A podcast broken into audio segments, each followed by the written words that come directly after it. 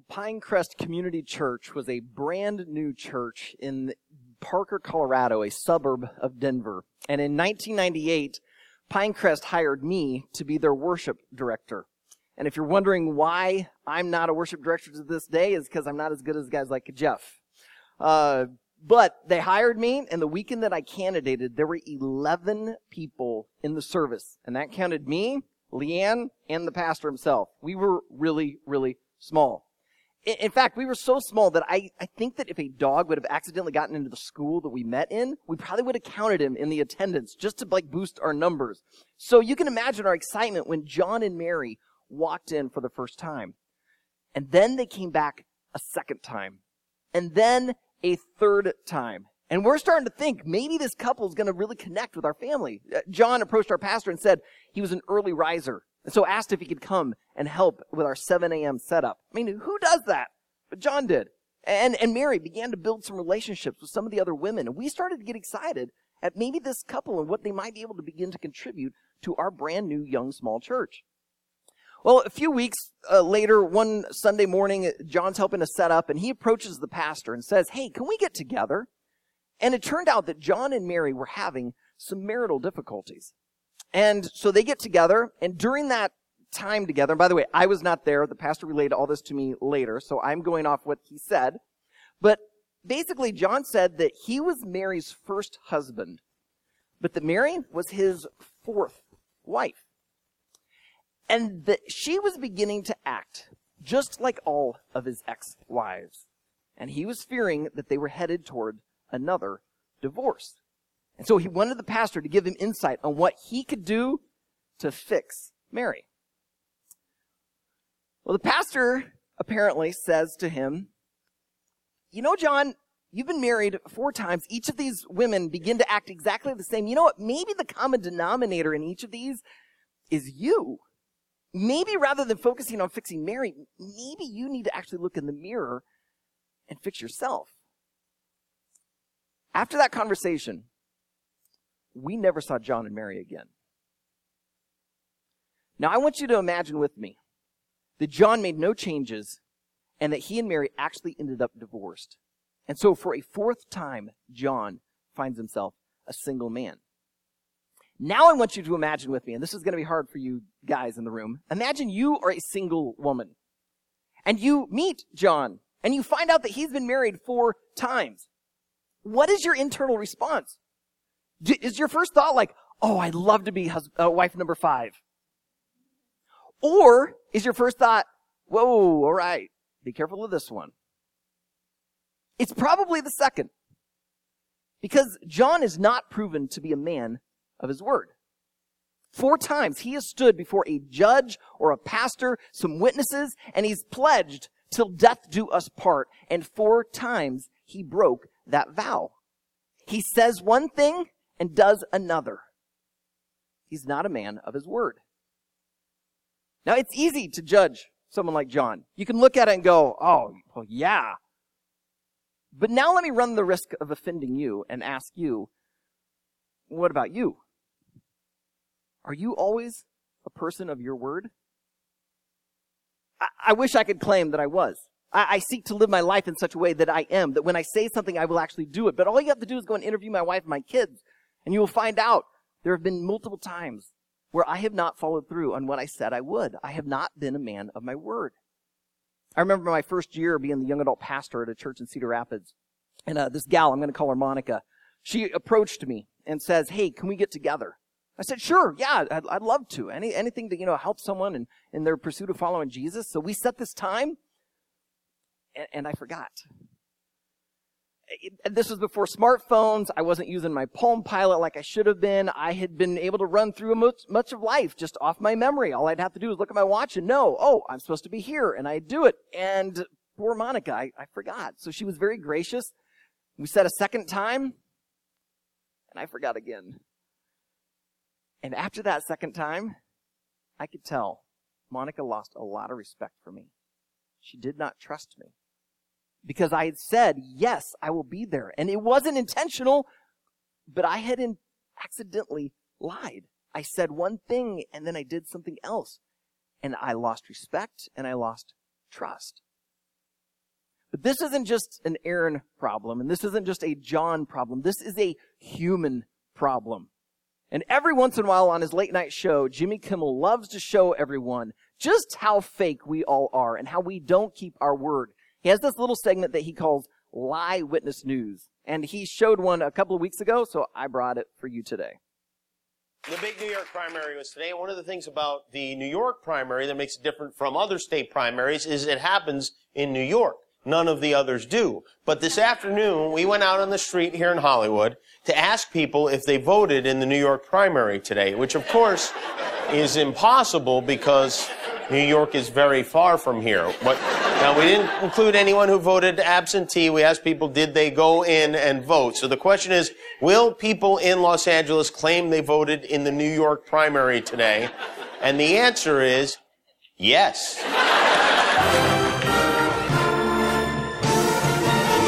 How was your polling place this morning when you voted in the New York State primary here in California? It was pretty great. Was it busy? Um, yeah, very What were the lines like? Long. Who did you go with? Um, I went with my aunt. So big morning this morning, obviously, is the New York State primary here in LA. Yes. How was your polling place this morning? Was it busy? Yeah, busy. Yeah. What were the lines like? Uh, it's kind of long. What borough did you vote in this morning? Hollywood or Queens? Hollywood. Yeah.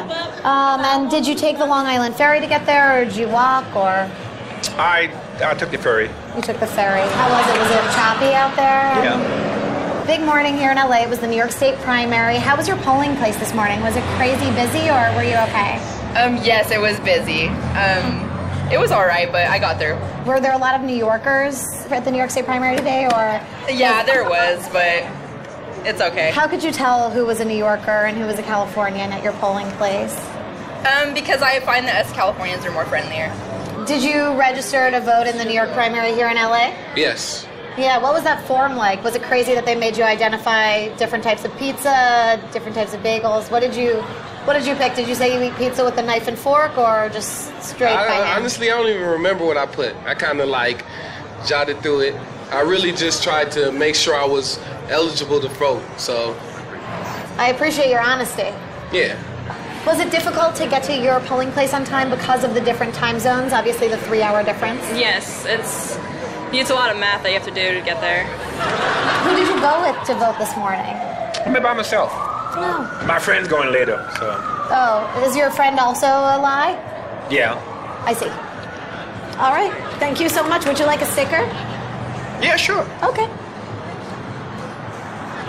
Big morning here in Los Angeles, the New York primary. How was your polling place when you voted this morning? Was it busy or was It it? was packed, Oh, really? absolutely packed. Oh, how long did you have to wait in line? Probably two hours. Obviously, because it's the New York primary, they were giving out cute little New York prizes. Did you get one of those Statue of Liberties that they were handing out? I did not, but I did get uh, a donut. you did get a donut. I got a donut. Oh, what flavor donut? It was something that had sprinkles on it. Did you get one of the complimentary slices of Ray's pizza, or did you take one of the bagels?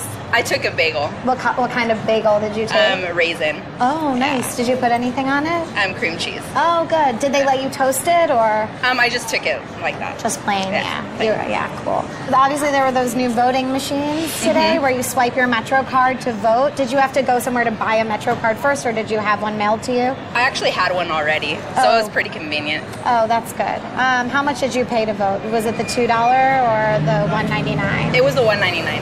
Oh, you got a good deal. Yeah, I did. Oh, nice. What do you say to New Yorkers who say it's not fair that we can vote in their primary, but they can't vote in ours? Well, I think that uh, they're living in the wrong place. But I'm grateful that they're living there. Yeah, California is a truly magical place. Absolutely. This street is, right? Yep, full of liars. Exactly. Would you like um, a sticker? Absolutely. Great. Thank you. Yay. Thank you.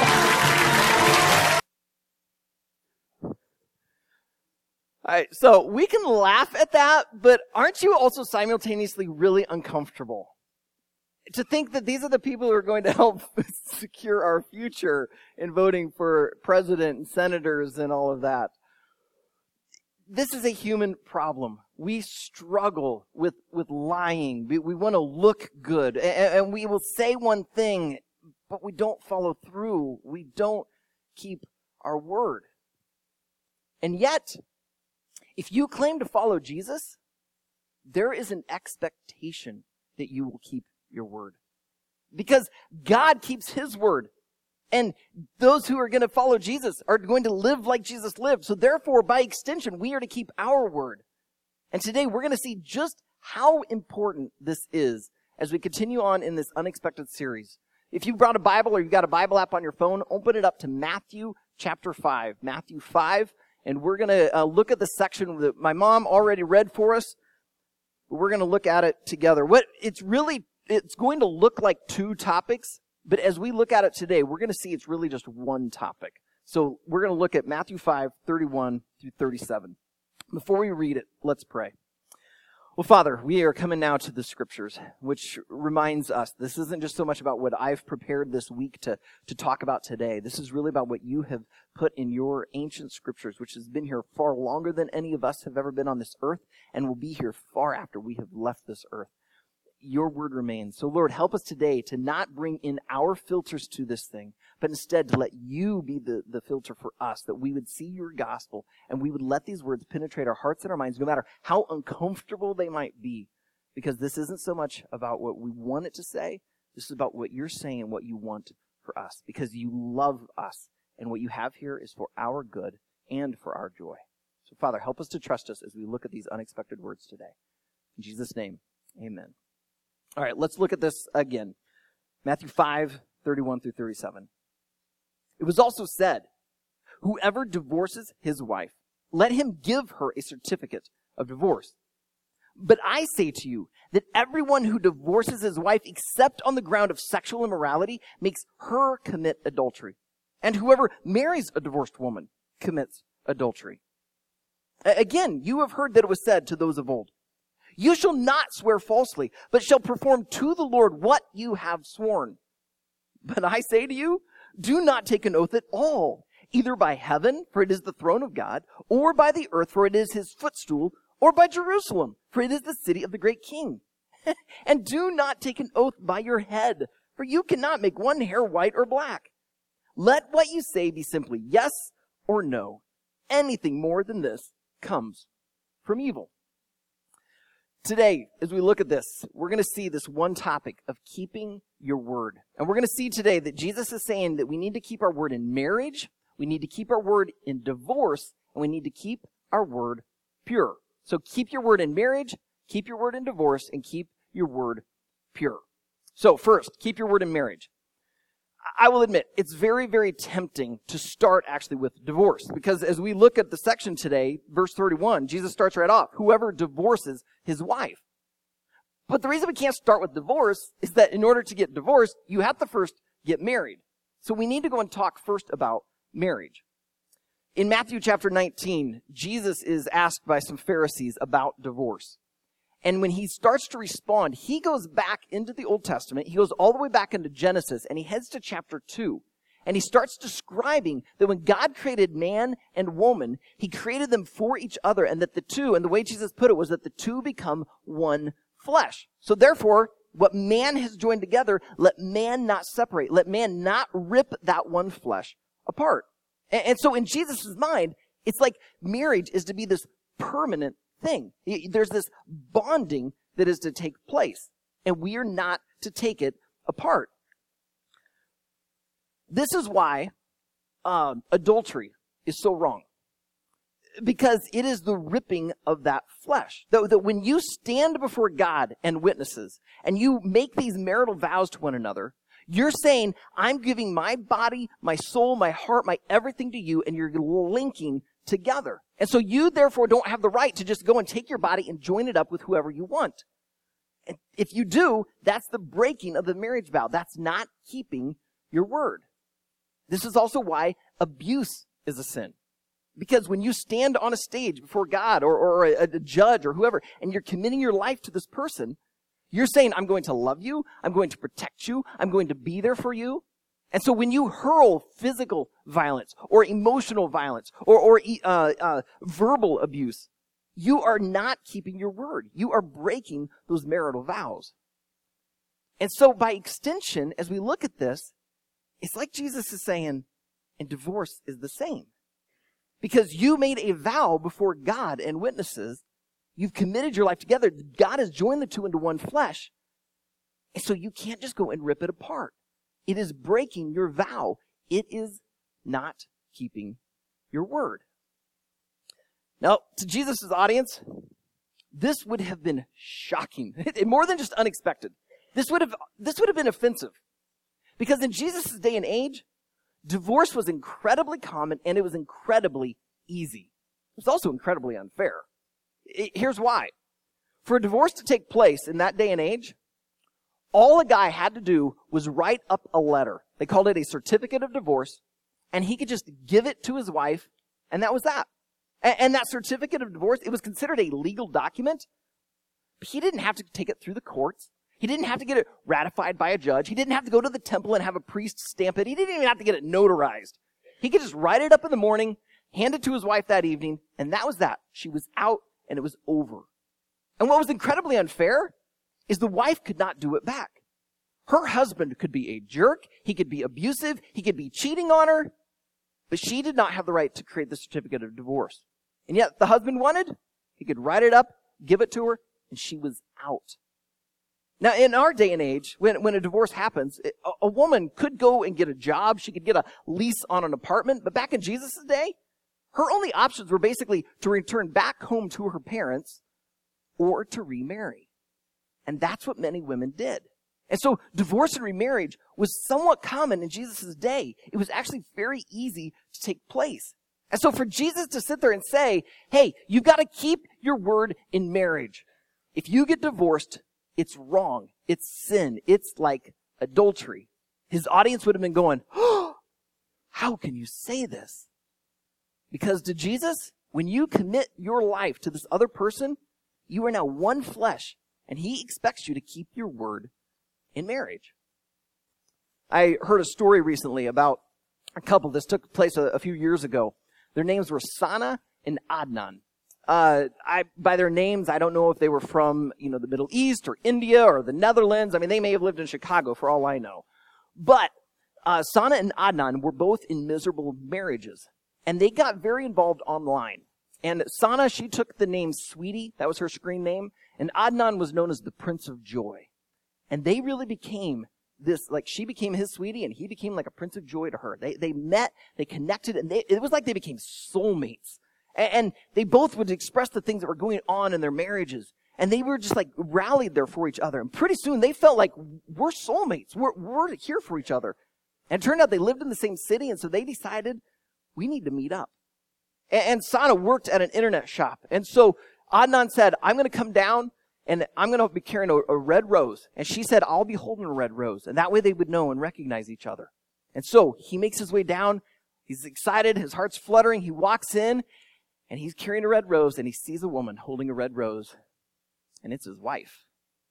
It turns out they were having an affair on one another with one another.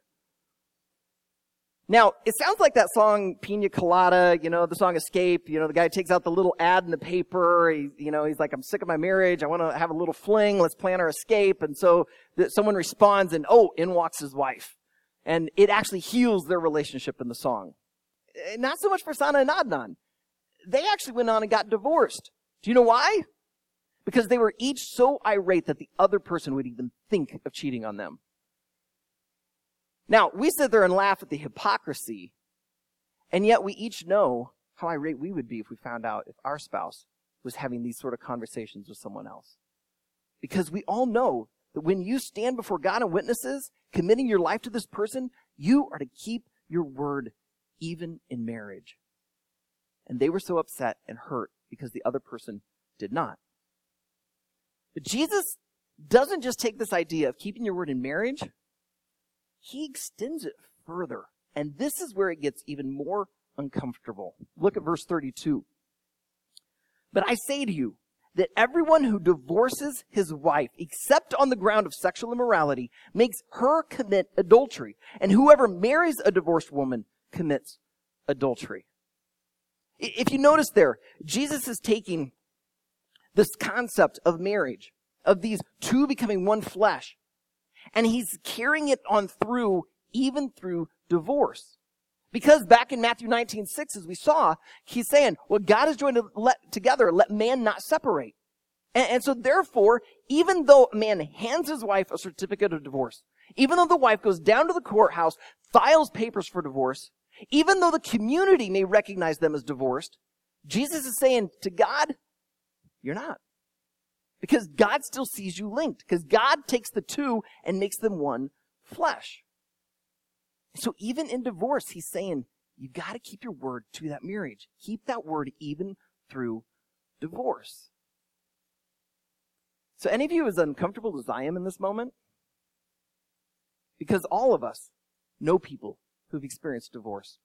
As I look around this room, I know some of you have experienced divorce. Some of you have parents who've gone through divorce. Just here lately, talking to some, of we have siblings that have gone through divorce. They are best friends. And sometimes we look at their situations and, and, and think, well, yeah, they, they had to get out of that. I mean, that, that was so rough. But yet here's Jesus saying, unless there's sexual immorality, they're still married. They're still linked. And if they were to remarry, that becomes like adultery. And so Jesus has already shocked his audience, as we saw last week, saying if you lust after someone in your heart, that's adultery. Now he's saying if you get divorced and remarry, that's also adultery. And so basically it's just like Jesus is pointing the finger at us saying, you're a bunch of sinners. We just sit back shocked like, ouch. What do we do? So here's what you do. If you were divorced, but you were not remarried, then I want to encourage you, stay there. Keep your word. Because at one point you stood on a stage and you committed your life to this person. So even though the marriage has crumbled, keep your word. Now, obviously Jesus says if they remarry, now you are free. But until then, honor the vows. And that's hard. That's painful. That is not easy. But what that pain will do will drive you to your knees and it will cause you to become so reliant upon God that He will be the one to sustain you through this. Because there will be this longing in your heart to have someone new, someone different. And God is saying, I'm enough.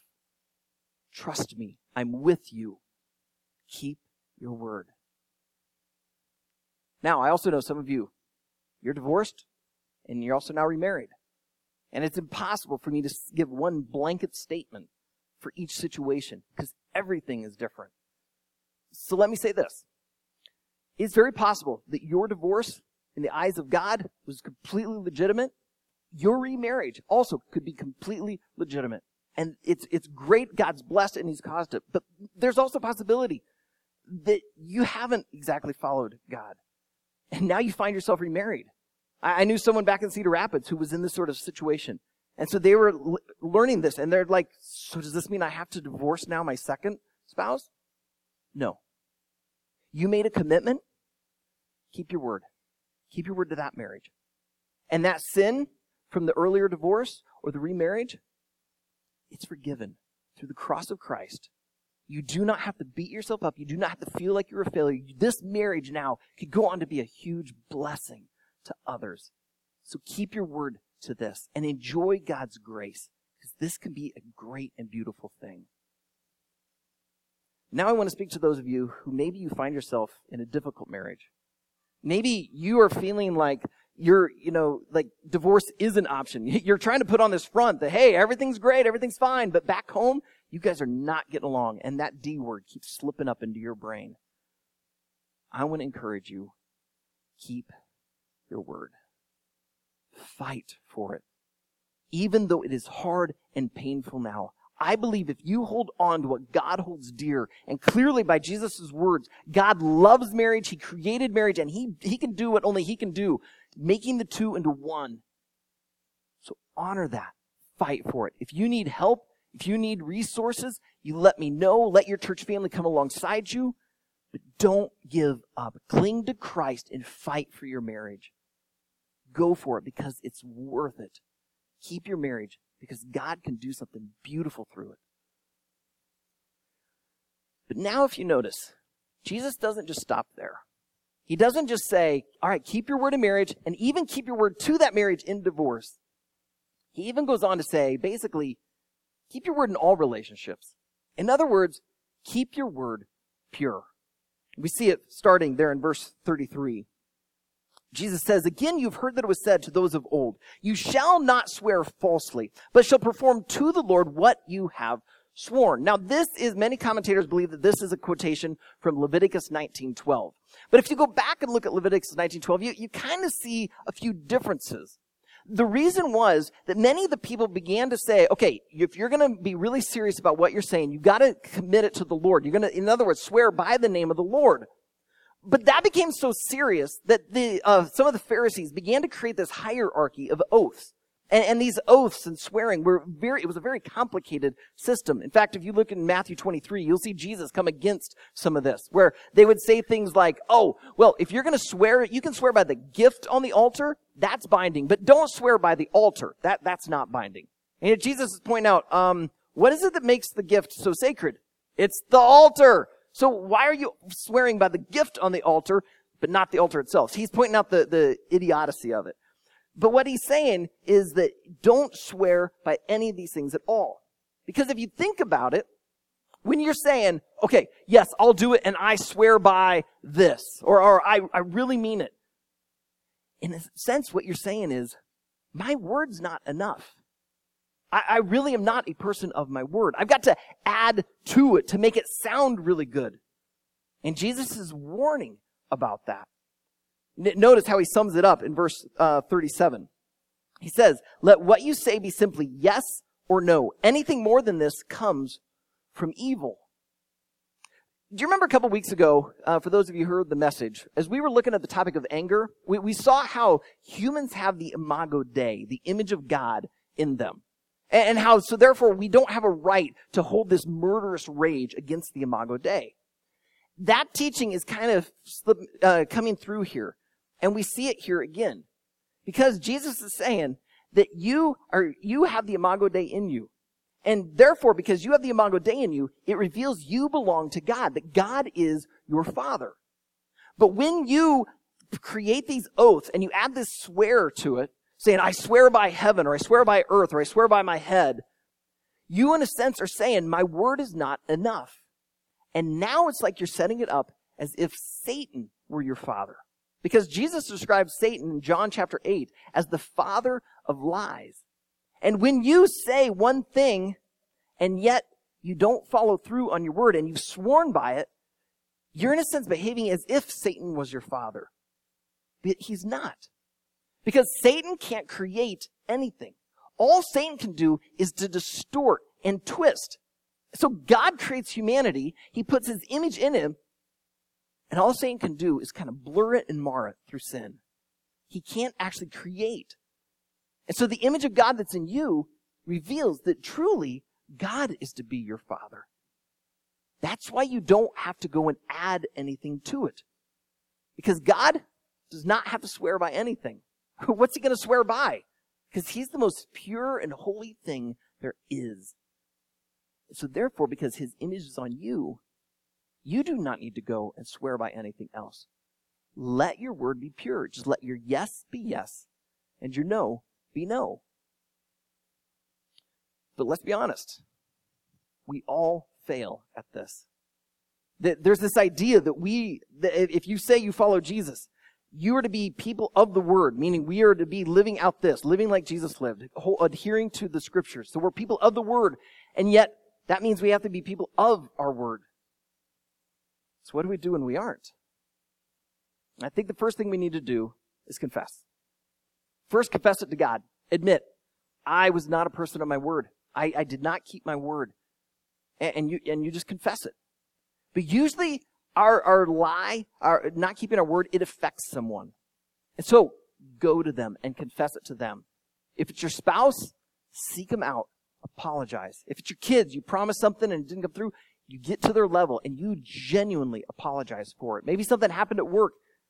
Go to your boss. Go to your coworker. Maybe something happened at school. Head to your teacher. Go to your classmate.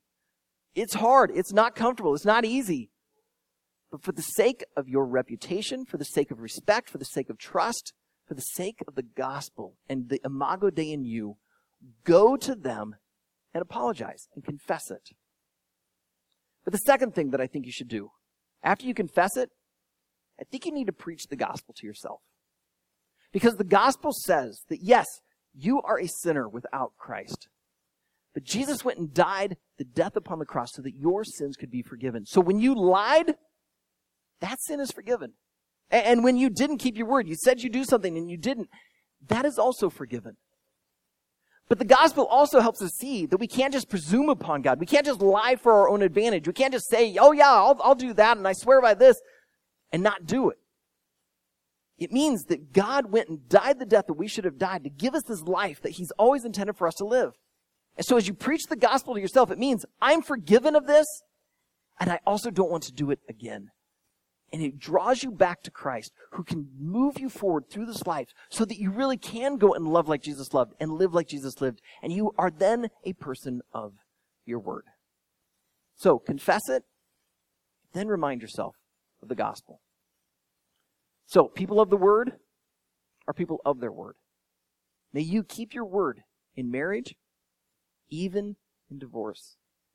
May you keep your word at all times, at work, at play, at home. And as you do so, may you just keep your word pure. Let your yes be yes and your no be no.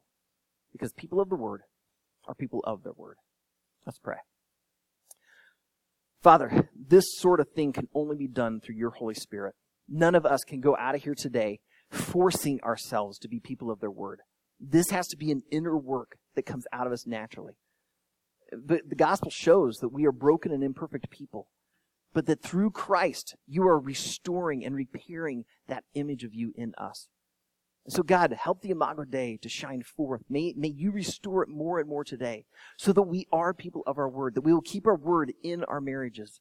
I pray for the marriages in this room, that they would be healthy, that they would be strong. I pray for those that are, are on the edge of divorce. I pray that, that they would seek you and find you and that there would be healing as they seek to follow you. I, I pray for those who've gone through divorce. If there's any uh, guilt or anything that's going on there, God, would you bring your healing power, your, your re- redemption there? May they know that they can be forgiven through Christ. Lord, I want to see my church family live healthily in their marriages, in their parenting, at work, just out in this world. That means we need this Imago Dei restored in us. So, God, would you do this for your glory, for our joy? Would you, would you help us to have the, the guts to go and apologize, to confess what we've done, but then continue to remind us of who you are, of your immense love for us. May we preach that gospel to ourselves. Father, change us. Help us to be the people of the word. They're also people of their word. In Jesus' name we ask for this. Amen.